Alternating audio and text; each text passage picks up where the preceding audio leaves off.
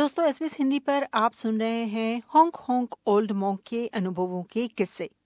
अब तक आपने जाना कि चार दोस्तों ने एक छोटी सी गाड़ी में किस तरह से 20 देशों का सफ़र करने की चैलेंज को एक्सेप्ट किया? उन्होंने रास्ते में क्या क्या अजूबे देखे? और किस तरह से दुनिया बॉलीवुड के साथ जुड़ी हुई है इसके बारे में? लेकिन क्या ये 20 देशों का सफ़र आसानी से पार हुआ। क्या उनको किसी प्रकार का संघर्ष या परेशानी का सामना करना पड़ा? चलिए जानते हैं, इस अंश में उनको मिली हुई चुनौतियों के बारे में। चलिए जानते हैं ये मज़ेदार अनुभवों के होंग होंग ओल्ड मोंग के श्री राज जी से। राज जी हिंदी पर फिर से आपका स्वागत है। बहुत बहुत शुक्रिया एस बी हिंदी को और साथ में हरिता आपको भी। और जब आप ये बता रही थी तो मुझे अमिताभ बच्चन और ने एक हरिवंश राय बच्चन जी की बहुत अच्छी लाइन वो इस्तेमाल करते हैं कि कहते हैं कि जब तक संघर्ष है तब तक जीवन है और जब तक जीवन है तब तक संघर्ष है। शायद ये बात इस जर्नी में हमें शायद ज़्यादा पता लगी कि वाकई संघर्ष हमेशा रहता है और आप उन संघर्षों से कैसे आगे निकलते हैं, ये यही चुनौतीपूर्ण जो परिस्थितियाँ होती है वो आपको एक एक इंसान बनाने में और भी मदद करती हैं। और यकीन मानिए अगर बेजान के बाद ही हमारी सारी दिक्कत वो लगता है कि असली हार्डशिप अब आपको आ, मतलब अब आपको सारे चैलेंजेस जितने भी आ रहे हैं उसको फेस करना है बहुत ही बोल्डली फेस करना है। और ये जैसे ही हम लोग उस फेरी में बैठे जिसका ज़िक्र मैंने अभी थोड़ी देर थोड़े पहले एपिसोड में भी किया था कि किस तरीके से वो बॉलीवुड का कनेक्शन हुआ उस फेरी में।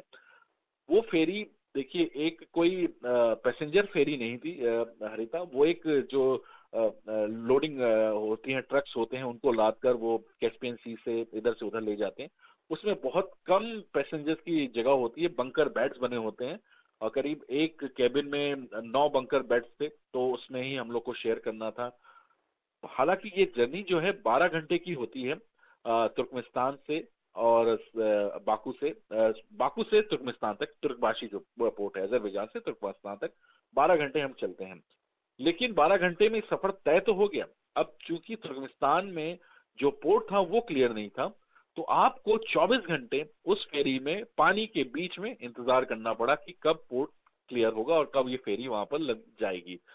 तो वहाँ पर आपका एक पेशेंस जो है, वो आपसे बस वहाँ चैलेंजेस शुरू होते हैं कि आप किस तरीके से आप पेशेंटली आप बैठे रहे, जब आप, क्योंकि इस, इन देशों से ही आपके पास इंटरनेट जो कि आपको एक इंटरनेट मिल जाता है वाईफाई वो वो नहीं था आपके पास तो ये सब चीज़ें आप फ़ोन चार्ज नहीं, आपका, आप कनेक्ट दुनिया से कटे हुए हैं आप बेसिकली दो दिन तक।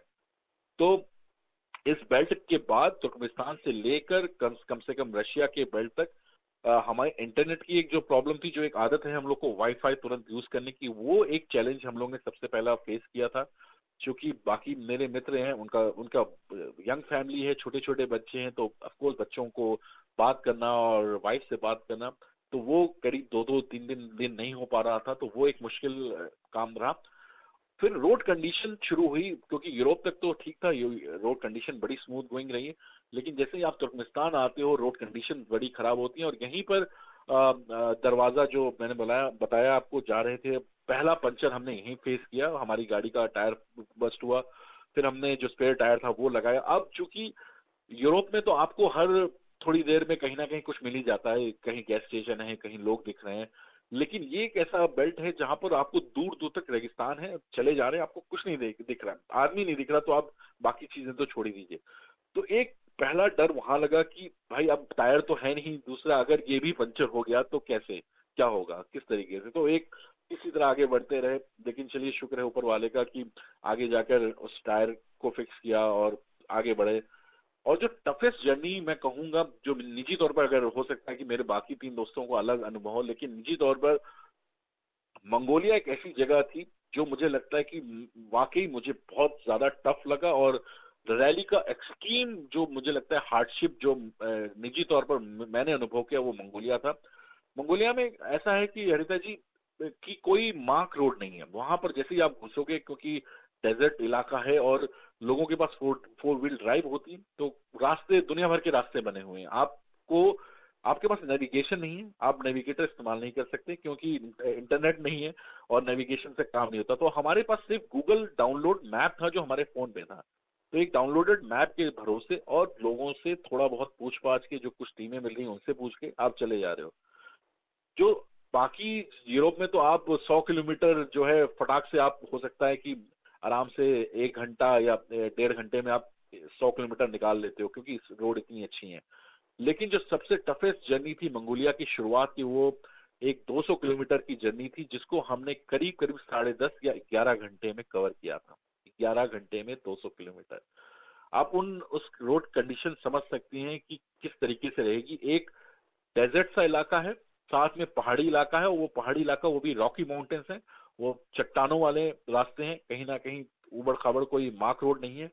आप चले जा रहे हैं और रात का समय करीब सात बजे हमने वो जर्नी शुरू की थी, याद है मुझे। और रात के समय में कहीं आप जा रहे हैं और आपको बीच में अचानक आधी रात में एक लेक सामने आ जाता है। और आप ये समझ नहीं पा रहे कि इस लेक से आप जाएँगे, कैसे जाएँगे? क्योंकि आवाजाही भी लोगों की हर आधे घंटे एक घंटे में आपको एक गाड़ी दिख रही है उस रास्ते पर।